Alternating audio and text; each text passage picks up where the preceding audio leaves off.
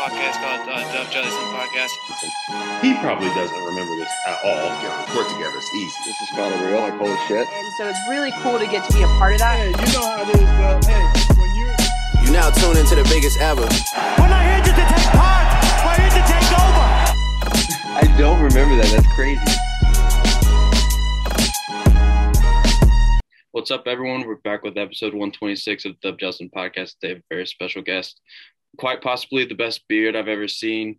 And um, I mean, the shot doctor himself, Joey Burton. Joey, how are you? I'm doing well. It's a pleasure to be on. Hey, thank you so much for coming on, taking the time to do this. I know you're out of town right now. Um, so, for I mean, for people who don't know you, maybe not from the Indiana area, talk a little bit about yourself and, and what you do and where you're located. Yeah, I'm a skill development coach uh, based out of Indianapolis. Um, I work with all levels of players. Uh, currently, I'm with one of my uh, NBA players in Philadelphia, uh, George Niang.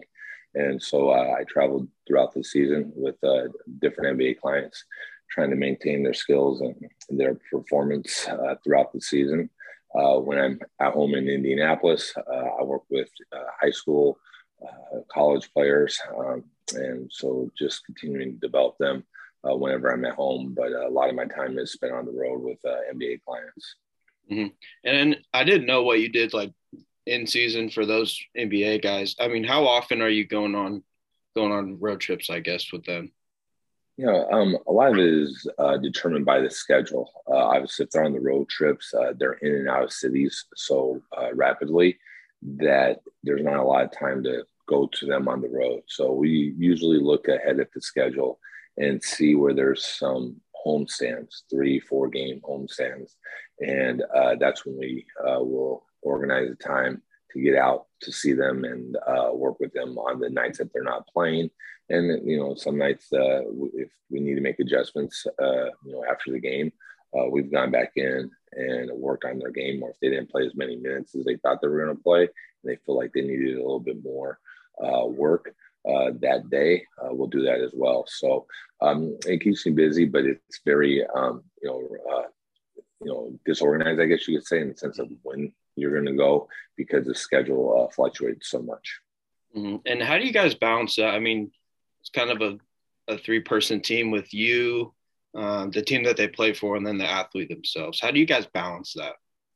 Yeah, uh, well, first and foremost, um, you know, we honor and respect what the team wants. Um, that's the most important thing. If I'm trying to get a player to do something that is, uh, you know, not within the boundary or the box that the uh, coaches uh, set for them or the role that the coaches set for them, um, I'm doing a player a disservice. So uh, I really emphasize with my players of understanding and not even being afraid to ask questions of what their role is and what is expected of them. Because once we know what is expected of them, we could attack those very things that need to be done in order to succeed in their role.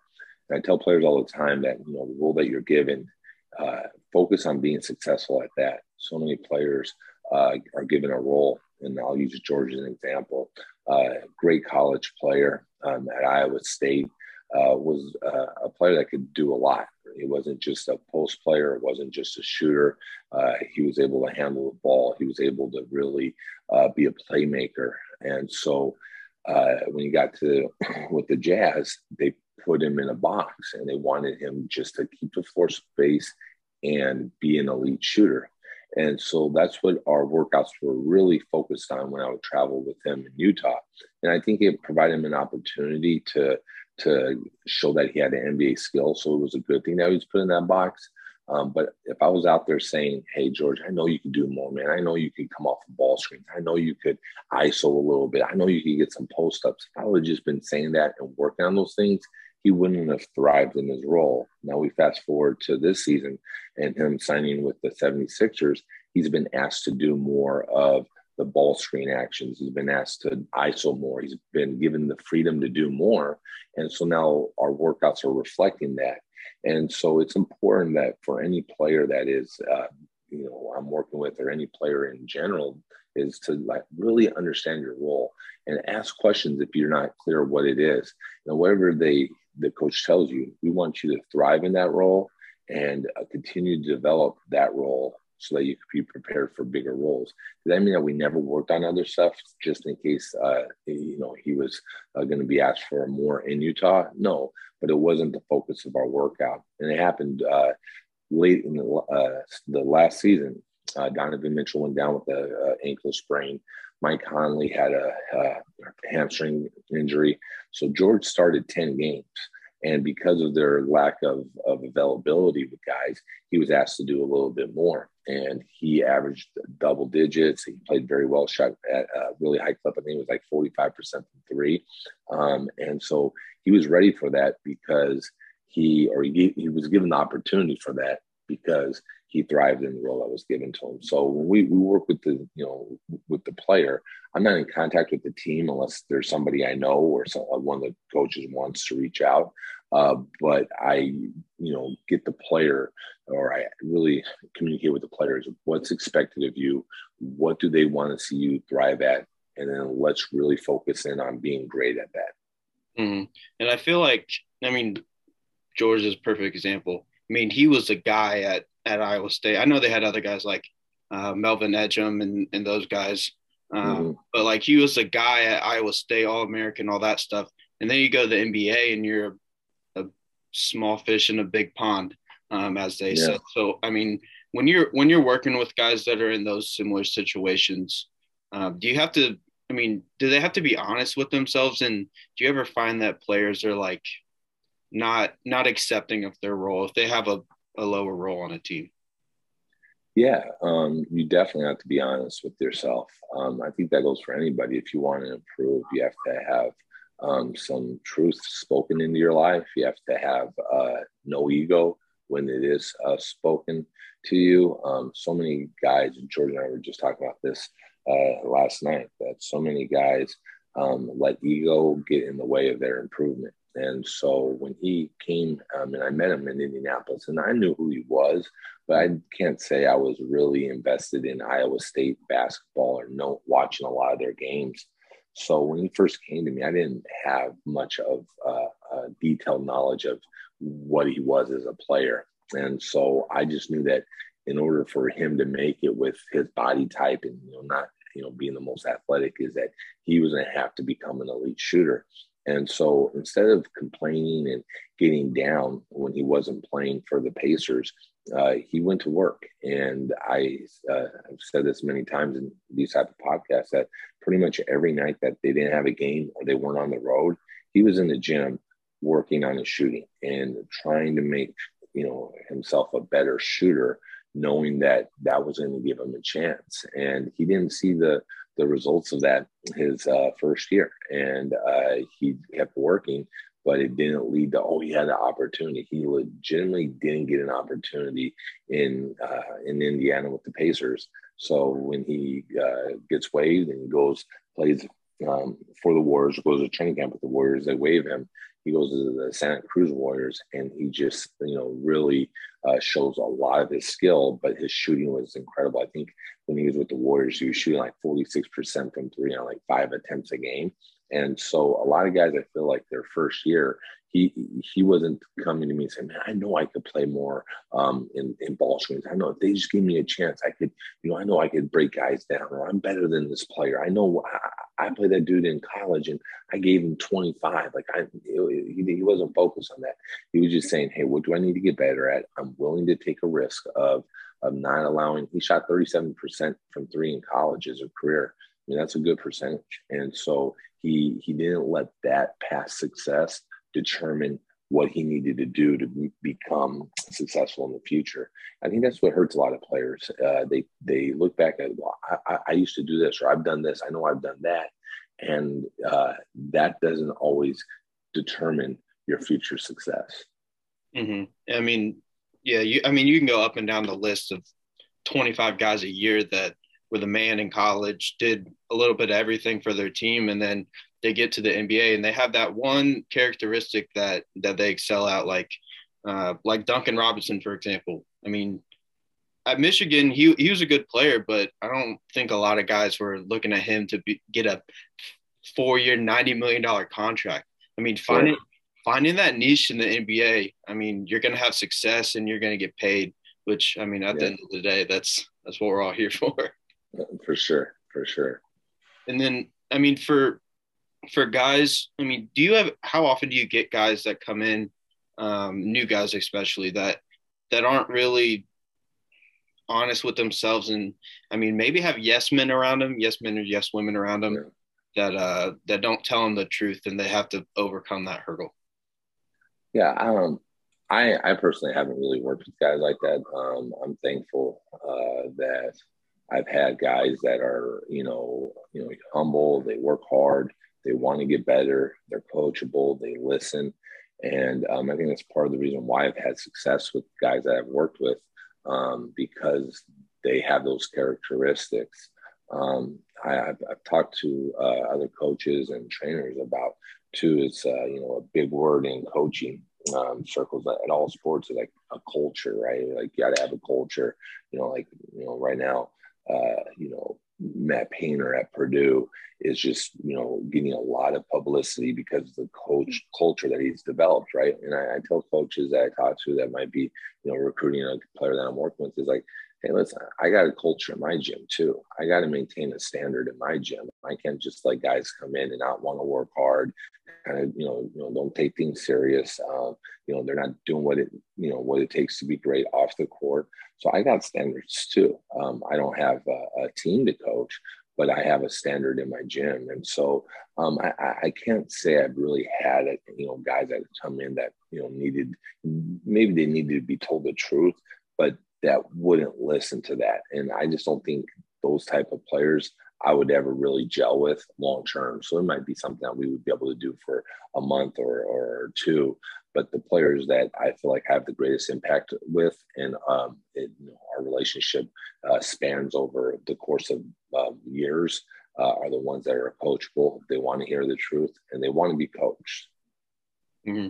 And I mean, I don't, I didn't want you to name any names of guys that maybe come in and for a couple workouts and it just, yeah. but I mean, you look at all the guys that you work with currently, um, you can go up and down the list, obviously, but all those guys have one thing in common. They're all they're all grinders and they're all smart and smart individuals and players as well. Yeah, yeah, and um, you know, so I, that's some, anything I could really uh, take credit for. Um, but it's a foundation that uh, uh, that have uh, that have you know been set or has been set by you know either coaches before them or parents or you know just uh, their own on their own. But uh, when you're trying to make it, whether it's you know going from high school to college, and or whether going college to the NBA, you know those foundational principles of being coachable, willing to allow the truth to be told to you, work hard, you know, working on the right things. A lot of players do work hard, but they're working on the wrong things. And having those characteristics uh, is a competitive advantage. And uh, so many players think it's just like, oh, I got to go out there and, you know, um, be able to uh, show that I can do all these things. And um, that's not the competitive advantage. A lot of times, the competitive advantage is the coachable, the work ethic, the, the IQ, those type of things that will carry a player uh, further. Um, you know, it's like you know, a lot of players uh, are in the NBA that could go back and say, I shouldn't have made it. This player should have made it. This player should have made it. This uh, player should have made it. And most of the players I talked to that have had you know, stories like that, it's because that player didn't have those intangibles. Mm-hmm. And I mean, I talked about Duncan Robinson earlier, but it feels like basketball compared to the other sport, like baseball, it's it's kind of there. You can have a guy that hits for power, but not for average. But I feel like in the NBA, and I can't speak for overseas basketball all that much because I'm not ingrained in it, but I mean, it feels like it's a real niche sport. So, I mean, if you bring one superb characteristic to the table, you're gonna you're gonna play and you're gonna thrive in that role. But if you're a guy that does a lot of different things, I mean, fairly average, I don't know how much of a role you're gonna have. No, exactly. And then I had the opportunity to uh, work with Duncan uh, this summer and uh, you know, spend some time with him uh, off the court as well, uh, watching one of the NBA Finals game and you know, you see why he was able to make it. He had this skill, but uh, he was very, um, you know, very in tune to his game. Like he knew, you know, every detail of the shot. He knew how his shot was supposed to feel, and he just was really in tune with you know every part of his shot, just like a, a, a, an artist would be in tune with their painting. They know every little stroke that it took to make that you know beautiful piece of art, and so uh, you know, and then had on top of that coachable. You know, here's a guy that that you know, you know, you know, is now one of the best shooters in the NBA. And we're sitting here talking. He's asking questions about what I think about shooting, and he's like really constantly trying to, you know, learn and see if there's anything else that he could uh, do to get better. And those are the qualities that succeed, you know, when you're trying to make it. Um, and you might not have all the natural talent in all these areas to be able to make it, what's going to stand out is those uh, intangibles. Mm-hmm. And I want to talk about, I mean, the, the science of shooting, because I know that's kind of your main forte in a minute. Mm-hmm. But I mean, for people who don't know, who are some of the main guys that you work with on a regular basis? Uh, George Niang, I work with on a regular basis. Uh, Trey Lyles, uh, he's an Indianapolis native. Um, I work with him. Uh, Ed Sumner, uh, we've been working with him now uh, for uh, three years.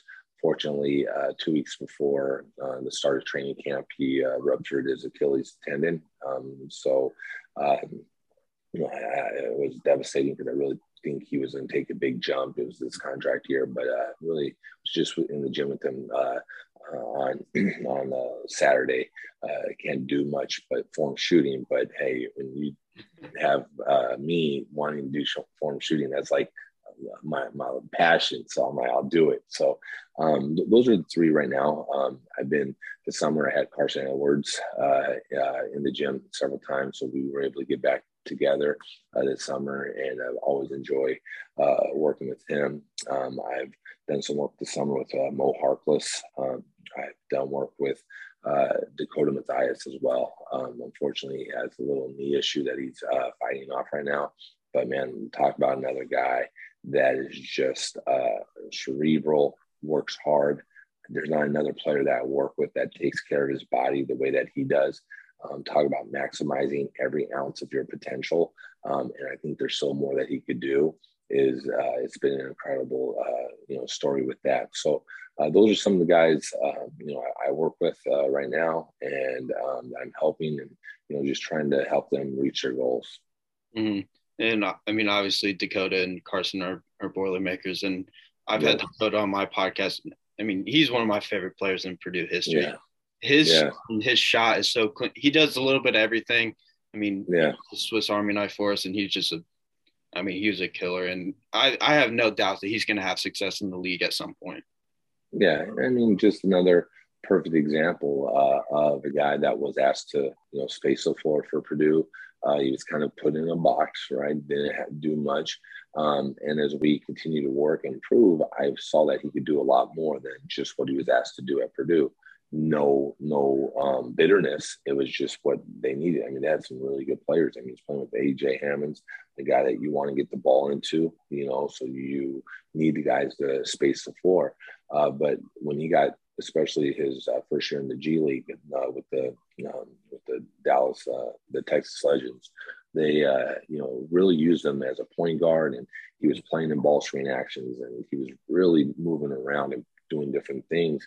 And he succeeded, and it earned him a two-way contract with the Sixers, and he did some of the same things with the Sixers. So, you know, once again, you know, a guy that thrived in the box or the role that he was given, but he could do more and uh, guys like him and George, they didn't they didn't pout or become upset that they couldn't show that they could do more. They just locked in on being their best in their role. Mm-hmm, no doubt. And I mean, we talked about George kind of how he went from the guy at Iowa State to finding his role in the league. I mean, what about for guys like Dakota who were asked of, I mean, asked of less in college just because of the talent around them and, and mm-hmm. how they fit into that team? I mean, how do you guys go about improving them for uh, an expanded role in the league or a different role in the league? Yeah, I mean, we put them in situations that uh, they could, you know, possibly be in. Um, I don't know like much about football uh, compared to, you know, like obviously basketball, mm-hmm. but um, you know, the NBA is somewhat a copycat league, and so a lot of the things that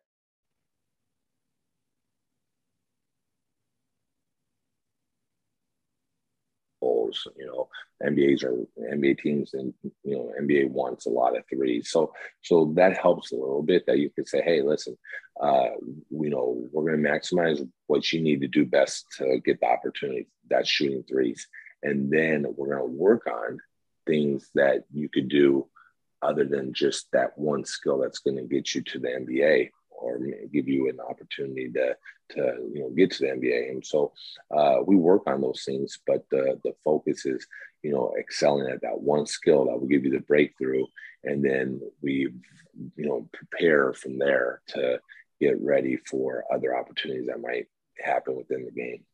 Mm-hmm. And I mean that's something that I never really thought of um, until speaking with you and the guys like Derek Grant and and Jordan Delks and those guys that mm-hmm. I mean you talk about Indiana, obviously it's a hub for for basketball. I mean, the saying is in 49 other states it's it's just basketball, but this is Indiana. Sure. I mean, what was it like for you to to come into the, that community um, and and kind of be embraced in that in that culture? Yeah, um, when I first came up here, uh, I was uh, working with a, a, gentleman by the name of Ed Schilling. He uh, uh coached here recently at UCLA, and came to uh, IU with Archie Miller, and now he's out at Grand Canyon University with uh, Bryce Drew.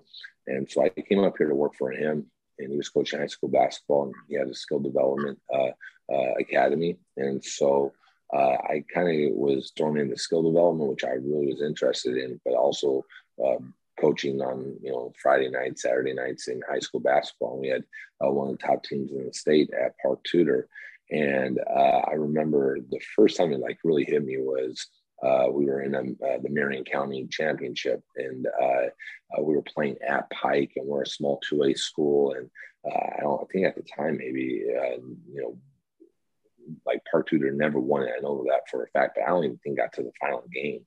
And Pike was like maybe you know, they were top 20, I believe, in the nation at the time. And, you know, we won a thriller and uh, just the energy and we, we cut down nets. And there was a, a, a box, like this chess box that uh, has been passed down to the winner from for years and you can look in there and there's artifacts from you know the the 70s and the 60s in this chest and it was just a it was a tradition that i you know that i never experienced before and now, as I move forward and working with some of these college players and feeling how important, you know, uh, you know, college basketball is to uh, people that live in Indiana and going to, you know, the Crossroads Classic and actually having players competing compete against each other that I work with, um, it was it was incredible. I mean, uh, the the year I'm thinking of is uh, Kelan Martin, Dakota Mathias, just spent most of the summer just putting in actual work. Like Kelan uh, needed a really, you know, strong defender on him because he was going into his senior year at uh, Butler, uh, going to be the, the, the the man or the guy a lot of the defense uh, is, you know, really scheming against. And then Dakota just needed to be able to feel a physical presence on him more. And so, like, they both had uh, or both provided, you know, some needs in their development. And so we played a lot of one-on-one games and taught out of that.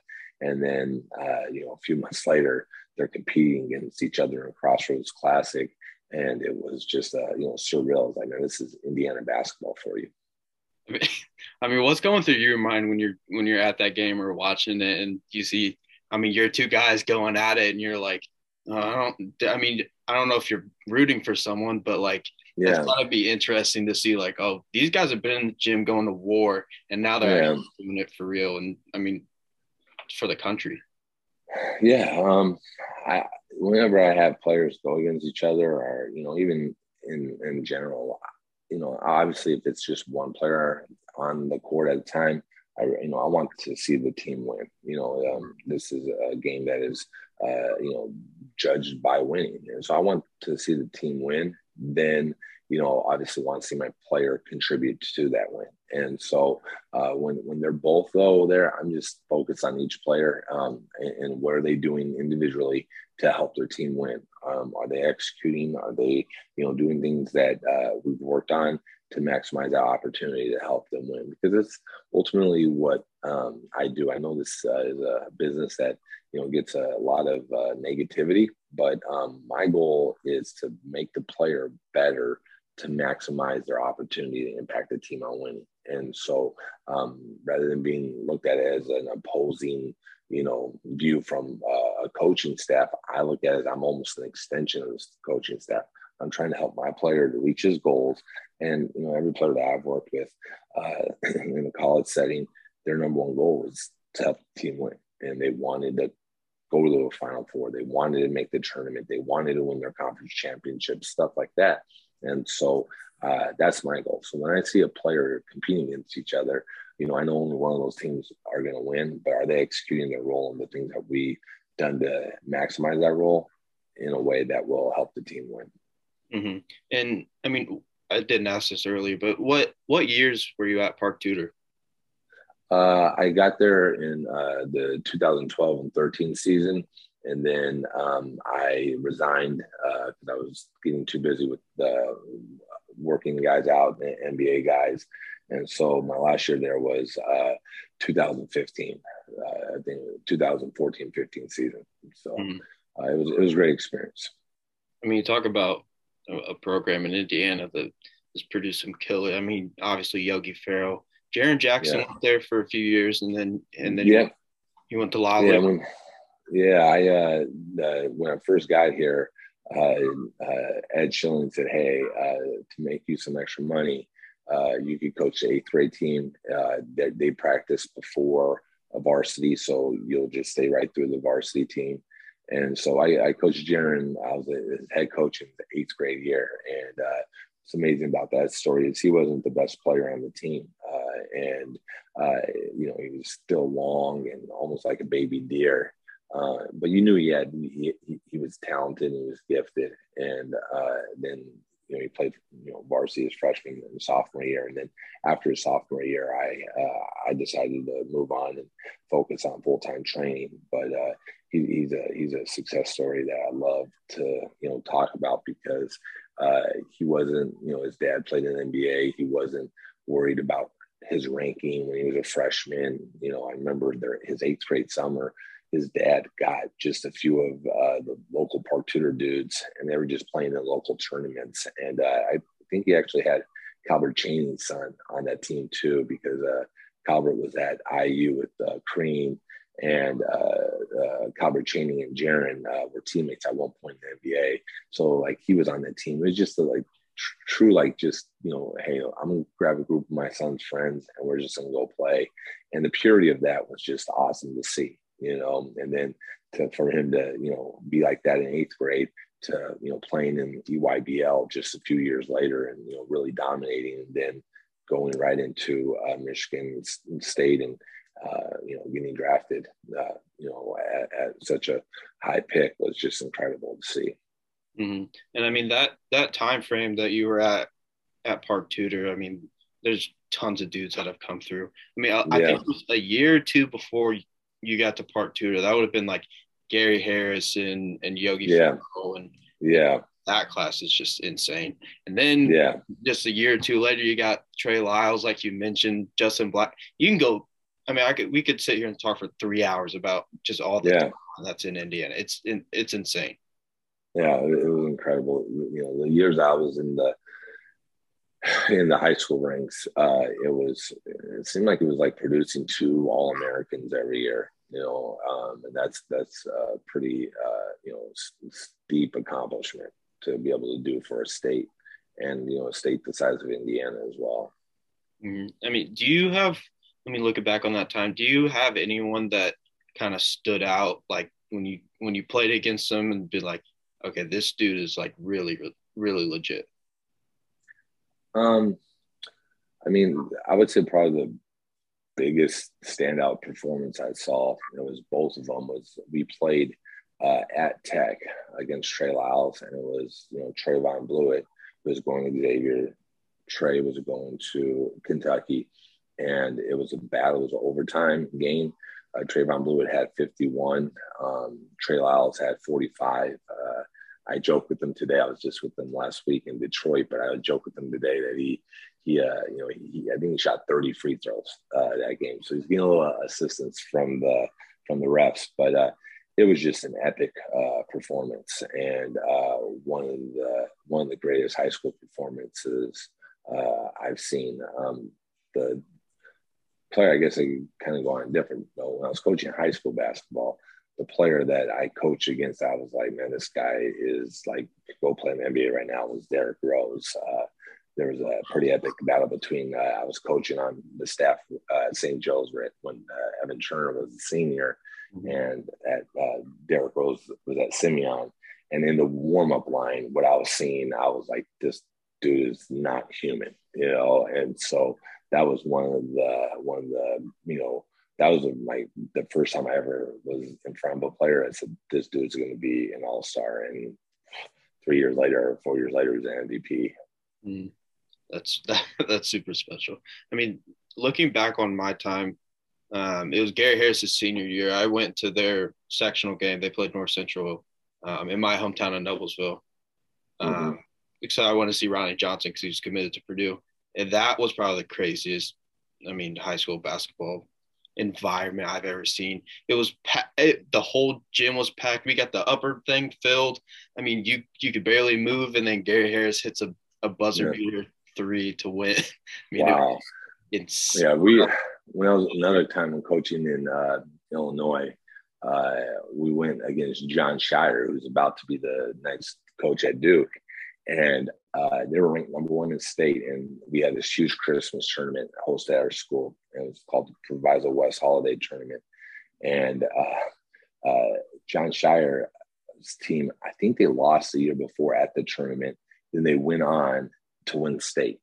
And then the first eight, nine games of the season, they were undefeated. And so we, we're playing them. And uh, I remember he was averaging, I think, like, he was averaging like upper 30s. And I remember looking at the, looking at the score and then they'd have the numbers of you know the points next to the player's number and i was like man we held Scheyer to uh, to to 31 points like you know it's pretty good and we got a minute and 20 seconds left. And uh, I'm like, we're gonna we're gonna beat the number one team in state. You know, this is awesome. And one of our uh, point guards driving it down, throws an alley oop to our big, and it goes through his hands, hits off the backboard, and uh, uh, he played at Glenbrook, Glenbrook North. Boom, rebound. I think he goes out like hits a three, and then they start to press. Jon Scheyer scored 21 points in like a minute and 15 uh, seconds. We, the only reason why we won is we kept hitting our free throws, but it was one of the most incredible. It's actually on YouTube, but it's one of the most incredible like end of game performances I've ever seen. And what made it really, really awesome was completely packed. And then you had Coach K and um, and Chris Collins walking in. You know, they give them this like special table, and mm-hmm. like everybody knows they are there you know so that, that was one of my like craziest environments that i've been in in regards to high school basketball that's insane i'm sure i'm sure you have stories for days about just mm-hmm. i mean games like that and things like that but um, yeah i mean for you i wanted to talk about kind of the player coach slash trainer relationship so i think yeah. i think you're really big on that um, i mean how, why is it so important for you to have that healthy relationship with your guys that you train? I mean, I think first and foremost, uh, that's what we want in everyday life. Um, life is about relationships, and I know my life is better when my relationships are healthy. And so, uh, whether uh, you, I work with you or work for you, or um, maybe just come in contact with you for that day, you know, or I'm here. I'm coming in contact with you today. I never met you before, but uh, I want I want those um, experiences to be healthy. So just in general, that's try. That's why you know that's the way I approach my life. Uh, but then now we're trying to uh, have this goal reached and there has to be trust and there has to be you know love. There has to be some uh, truth telling. There has to be some you know discipline. So now we're adding all these other uh, variables to this relationship. And if it's not you know founded on you know some really solid foundation then uh, it's going to be hard to reach the goals. And so uh, I put such an emphasis on it because it is something that will make the process uh, easier. Doesn't mean that the process, you know, becomes, um, you know, like easy and we just could walk through things, but it makes it become easier when the process gets hard.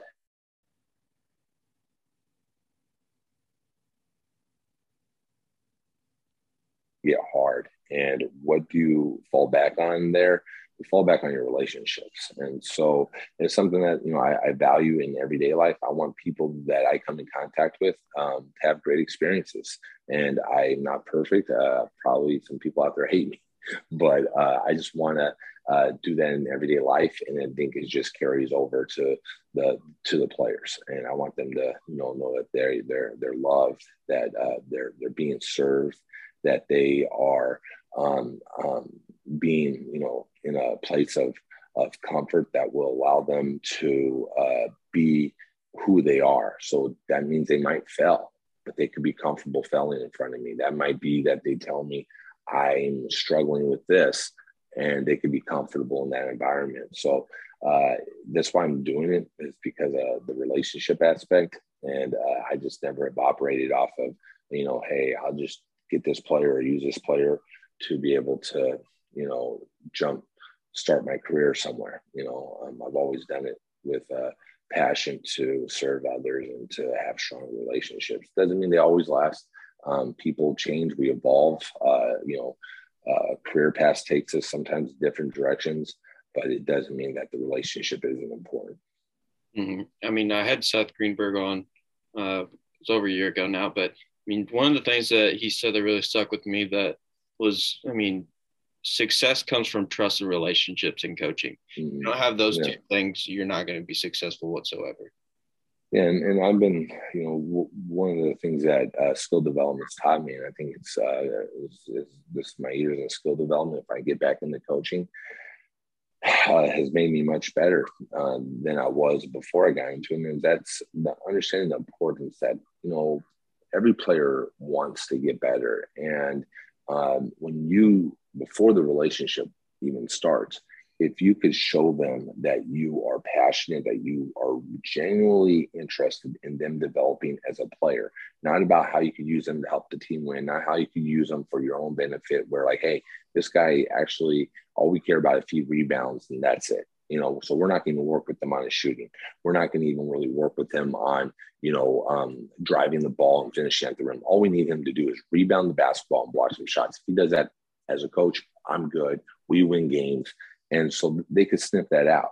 So you know i always say like you impact the player before you impact the person. So when you could really show that to players that i'm i'm genuinely uh, invested in you becoming a better player then that opens the door to impact them as a as a person. And I think a lot of times it's flipped that we want these players to do what we want them to do, do every little thing that we want them to do, but we're not showing them as coaches ways that we are invested into their into their improvement. Like you know, shooting, for example. I have yet to work with a player on their shooting that said, no, no, no, I don't want to work on this. Every time I've worked with a player on their shooting, there's just this joy, this excitement because, and especially when they start to see it click and work, there's a joy and excitement because they've told me like, man, this I've never had someone do this for me, you know. And so when you get them in that, you know, state of joy and, and excitement, now when you're saying, hey, I need you to hit the boards a little bit harder, I, I need you to sprint the floor more, I need you to sit down and make sure you're in a stance and stay engaged on defense, they're gonna be more receptive to doing it because they saw that you impacted them as a player. You basically said, hey, what is valuable and important to you, I'm going to invest in. And then I could expect them to return that for what's valuable, and important to me as a coach, and that's to win and help the team win. Mm-hmm. I mean, for you, what is, I mean, what does it mean for you to to make that impact on on guys? I mean, you can go on social media whenever like during the off season and guys post stuff and they they're thanking you and I mean I watched your interview with with Tyler Lewis that was like a year ago as well and mm. he just said how much that he appreciates you what what does it mean to you to actually make a real impact on some of those players Yeah, um, you know, I always say the players know. The players know. The um, they they they know, and uh, media, you know, could really uh, really um, you know push a narrative on a coach, whether it's good or bad. You know, and um, I've seen some narratives being pushed on really good coaches that were bad, and I've seen some really good narratives on coaches that weren't that good. And the story that was really happening, what the players were really saying, you know, wasn't really what was the media was portraying. So um, I, am honored and blessed when I hear it from the player's mouth. And um, it's not a reporter necessarily asking them um, about, you know, who or you know, you know it's a, not a political answer. They're not asking, hey, you know, what do you think of your coach? And then, and, and I'm not saying I've worked with players like this, but I, you know, heard sometimes players I mean, I felt like I had to give the political answer, not the truth, you know. And uh, just hear last season, um, Ed Sumner, you know, had a really big game, shot the ball really well. His shooting percentage continued to rise. And, you know, when they asked him, hey, you know, your three point shooting's improved, you know, for him to just say, yeah, I've been working really hard with Joey Burton and focus, and he's been on me about my discipline. Like, he doesn't have to say that, you know. And, and the other thing is, is invaluable to me is that, you know, I'm in a unique position. I have no power over players. Um, if they don't come to my workout, I don't have the ability to find them. I don't have the ability to run them. I don't have the ability to to to you know, say you're not going to play next game, you're suspended. I have no power over these players. And when players continually want to come back in the gym, and whether it's during the season and they want to continue to work, I think that's the ultimate testament to that to, to what I do as a coach is that I'm making an impact because I don't have any like power or demanding power to get these guys in the gym. But when they're texting me and they're asking me when are you back in town or hey when can we get back in the gym um, or when they might be struggling and they, they, reach out. You know, to me, that's the ultimate testament. And um, it's not marketed, which I love. It's not, it's, it's genuine. It's not out there being published every week um, about how many times a guy's been to my gym. Um, I post stuff on social media uh, kind of as a necessity, but you're not going to see my, you know, timeline just, you know, filled with, you know, every little thing I'm doing with the player because uh, that's not what it's about. It's about the impact not the not the you know influence of social media. Mm-hmm. And I think it was during the Tyler Lewis interview where you said uh, the one thing that you're really proud of is, I mean, the fact that you have some of the guys that you started out with, and they're telling other players like, "Hey, you need to come work with this Joey Burton guy." Yeah. How much does yeah. that mean to you? Yeah, I mean, um, another honor I feel, uh, you know, special to me is you know my organic growth. Um, I'm not as you know, I'm not a master marketer on social media. Um, you know, I don't have hundreds of thousands of followers. Um, so all my growth with, uh, especially with NBA clientele, has all been uh, word of mouth. Uh, it's been other players uh, reaching out to other players saying, "Hey, this is a guy that would help you," you know. And I think it's a testament to the type of player I work with. Um, they could easily be selfish and be like, man, hey, I know Joey's really good, and I don't really want him to work out with anybody else. But uh, that's the type of player I work with. When they see someone else struggling, or they feel like there's someone that's willing to try something different, um, you know, they offer my services, and so uh, that you know is the you know biggest you know compliment is when a player is um, telling others about what you did to help them improve. And I guess the other you know compliment would be uh, one of my uh, one of my players uh, when I was working him out in High School. I was coaching him, and to you know see him have a freshman um, on the other end when I was doing another workout, and him working with that freshman and like teaching and doing the drills that that we did in our workouts. Uh, I think that would be the other like most special thing for me to you know uh, produce other teachers, not just coach players, but produce other teachers. That's special, man. And I mean, obviously this is the first time talking and um, we don't really know each other, but I mean, you can just tell from the way guys talk about you um, and, and, all that stuff that you've created a culture with with what you're doing, and I mean, it's it's truly special. I appreciate that. And I mean, I don't want to hold you too long, but I mean, the last thing, you're fine.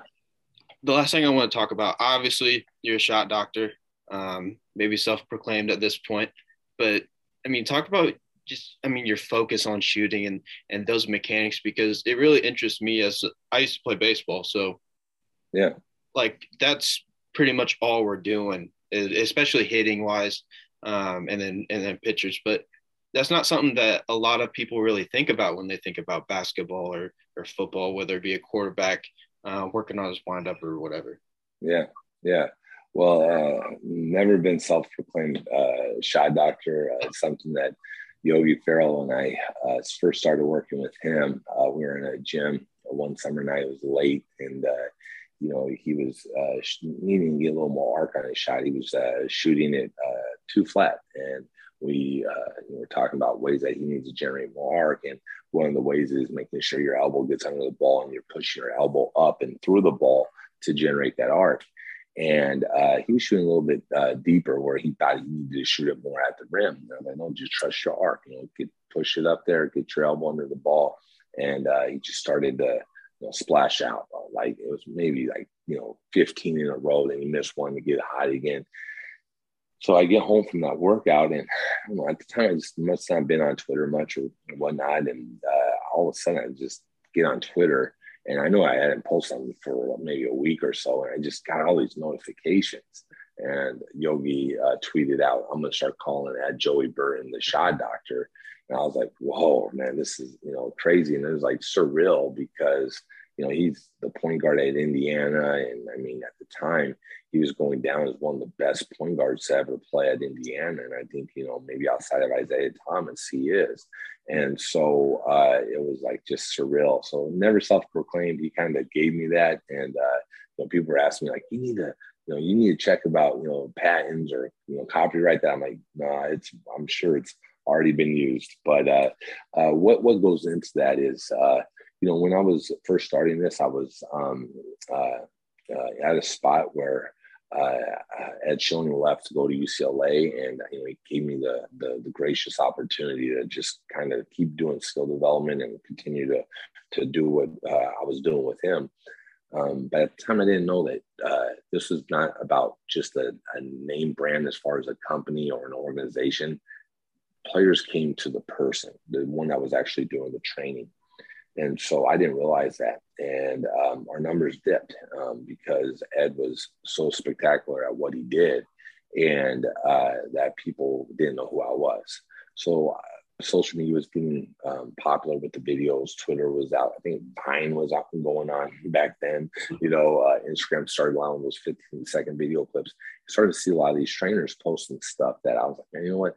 Those things might happen for one player and they might only happen two or three times in a game. And so, what am I going to do to separate myself and have an immediate measurable impact?